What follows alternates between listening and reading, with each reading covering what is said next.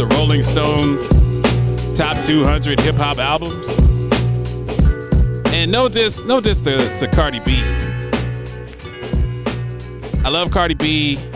I love all the sisters that that are ambassadors for the game. Nicki Minaj, Lil Kim, MC Lyte, Bahamadia, Rapsody, whoever. Rah Digga. But Cardi B's album is not better than Illmatic.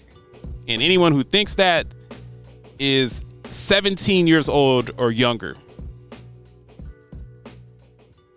And we we we can't have we can't have authorized lists of, of great hip hop albums that are written by a bunch of 20 year olds. Now, I'm not saying that people rip me all the time. They're like, man, you know, OG, you really you really into the 90s world. Look, there I'm not dissing Lil Durk and guys like that. They're making phenomenal music.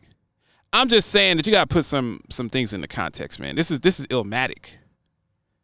You can't compare that to Cardi B doing a, a remix of the of the old school Poison song with a with a Bell Biv DeVoe type beat with Bruno Mars, man. That's not that's that's not what hip hop was necessarily designed to be.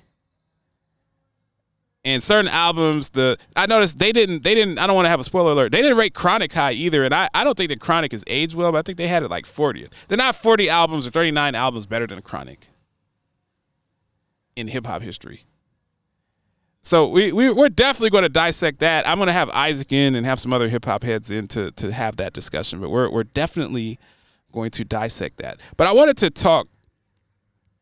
Like I said, it's really it's really great to be back after being out sick for a week, and we're we're coming to you live. We're we're in Hendersonville, Tennessee. So we're not downtown Nashville, but we're we're at the we're at Indian Lake the the streets of Indian Lake, which is an outdoor mall in Hendersonville, Tennessee, right up the street from from where yours truly lays his head at night. And during the summer, we love to do outdoor shows. We love to we love to go out to the people and be out in the elements. I wanted to talk about some things that that I've seen. You know, I, I try to put positive energy out consistently. And I think one of the one of the components of this show, we talk a lot about corporate America. We talk a lot about personal growth. I don't consider myself to be a motivational speaker by any stretch of the imagination. I'm not Tony Robbins. I'm not Eric Thomas. I'm not one of those guys. I'm not talented enough to do that. I'm not smart enough to do that. But I do like chronicling my own personal growth, and I like to see other people grow. I like to see people move forward. I, I talk about as a healthcare executive, one of the biggest things that I learned and when I really started to grow and really started to to become better and to truly hone my craft is when I realized that people were more important than the P&L. So it's more important to me to be a guide, to be supportive, to have empathy, to have emotional intellect and to be able to put my arms around people than to be able to put my arms around another 20 or 30 million dollars that we needed to hit our financial targets for the year. And the great executives, the great leaders, they understand people.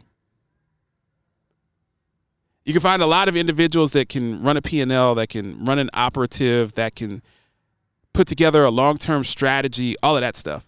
But there are not a lot of great leaders that have empathy and that truly connect with people, and not just during the good times, not the front running times, but when COVID wipes out your office, when you have employees that face COVID and they lose loved ones to COVID, or maybe even are hospitalized themselves with COVID. How do you respond to that? In times of crisis, how strong are you? Can your people trust you? So I talk a lot about that. Well, I've been getting a lot of DMs and people have been reaching out to me. I, I was sick, so I was I was flapping my gums and talking to people and texting people. And I wanted to speak on I see a lot of individuals that are getting caught up in keeping up with the Joneses and people that are getting caught up with trying to portray an image. And I wanted to speak on it. In modern society, there's so much pressure to show your peers, whether it's in a work setting, whether it's in your personal life, whether it's your family, there's so much pressure to show your peers what you're doing versus what they're doing. And are you better at it? Are you more successful than them? Do you live in a bigger house? Do you drive a better car? Do you have a boat? Do you live in a better city? Do you travel more? Are your kids more attractive? Is your spouse more attractive? Are you thinner and in better shape? And a lot of the stuff that you see in social media is not real. People are taking pictures and they're filtering in and they're taking at angles that make their face look thinner and they're cropping out stuff that doesn't look good. And people are portraying an image both in their personal life and their careers that's inaccurate. And one of the things that I've been talking in, in my circle of friends and people that I cohort with you should never be comparing yourself to other people. You should always be comparing yourself to your goals for yourself. It really Kendrick Lamar said once in I think on the on the Damn album. He said it was always me against the world, but then I found out it was me versus me. And I'm imploring people to have the me versus me mentality. I talked in the last segment about the NBA Finals and talked about Steph Curry and talked about there's this this protracted argument about the Mount Rushmore and people are trying to people are basically saying, well, Steph Curry, you're great, you're the best shooter in the history of the game, but you're not Kobe. You're not Mike. You're not LeBron. You're not even Kevin Durant or Giannis. And I think that that's very interesting because Steph Curry, unlike everyone that I mentioned, did not hit the DNA lottery for physical skills. Now he's he's Del Curry's son, so he hit the DNA lottery from a perspective of being able to to hit the 30 foot J and have that stroke and to be able to wet it up. But one thing I love about Steph Curry, he doesn't compare himself to those guys. He's willing to take a step back for Kevin Durant. He's willing to take a step back and not start when he's coming off a of rehab and Jordan Poole is playing well. A lot of superstars, megastars, generational talents, they wouldn't do that. And something about Steph Curry, win or lose, whether they win tonight and Steph gets his fourth ring, they lose tonight and go to a game seven this weekend, or if they even lose game seven, Steph is comfortable in his skin with who he is because he's competing against Steph. He's not worried about Kobe. He's not chasing the ghost of Wilt Chamberlain. He's not trying to be the next Isiah Thomas. He's not in that class. He's not worried about that. He's not comparing himself to other great players in the history of this game. And I love that about Steph Curry, and I and I think that we can all take a page out of his book because comparing yourself to other people. I'm now I'm pivoting into your career.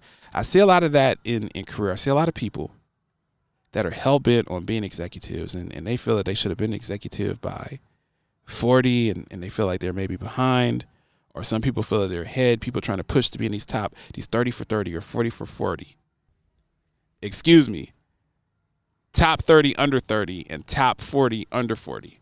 These lists that are put together by local newspapers and, and local charter organizations chronicling these are the next people up. These are the people that are going to be the leaders of tomorrow. They're, they're going to propel us for decades to come. People get so focused on that. People get so focused on the promotions. People get so focused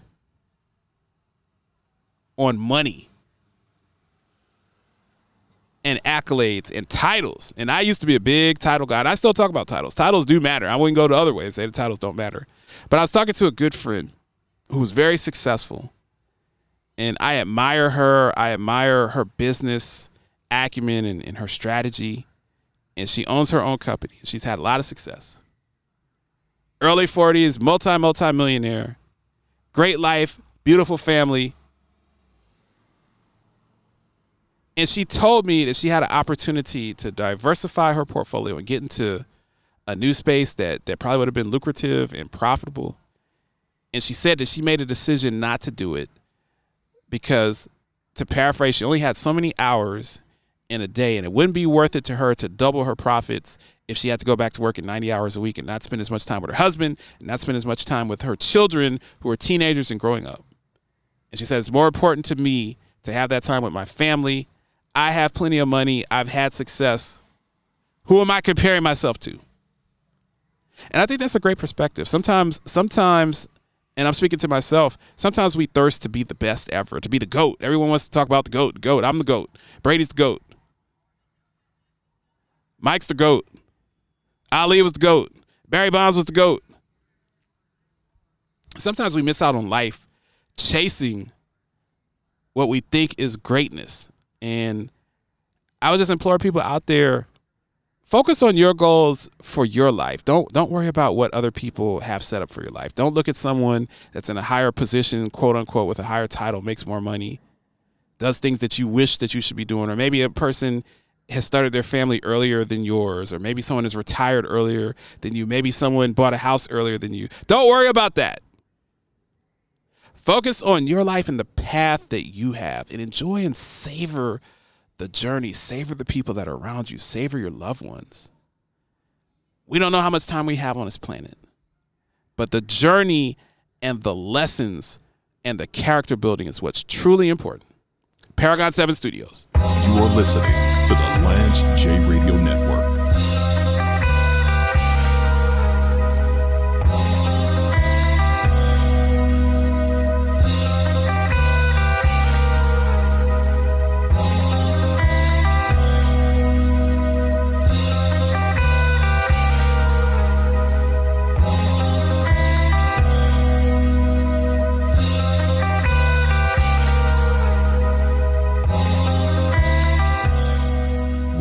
Rampage, the first lieutenant of the Universal Flipmode Squad. Classic sneakers I had, Patrick Ewing's. Oh, the Kareem Ewings, the Ewings was hot. The, the, The the, the- the blue, orange, and white. Those- got those those. hot. Yeah, yeah, got a yeah, fresh yeah. pair You gotta bring too. those into the studio. What? You gotta- you gotta bring And I got the the. Kareem Abdul-Jabbar Adidas. I didn't even know that he had a shoe. What? And I got the Stan Smiths. I'm telling you, these I don't even ones, know what a Stan Stan Smith is. was the Stan Smith, the green and whites, the official color.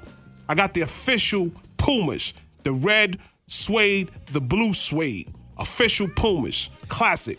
So we're Classic. winding Hold down. up, hold up. The first Air Force Ones, the Dunks, the flights. Uh, what else was was crazies? Uh, uh the Hibachis. James Lewis. You talking about the Huaraches or the Hibachis? I call them Hibachis, Huaraches, whatever. You are listening to the Lance J Radio Network. It feels so good to be cared just a little more. The feeling someone's always there, just to show how much they care. The feeling you're not alone.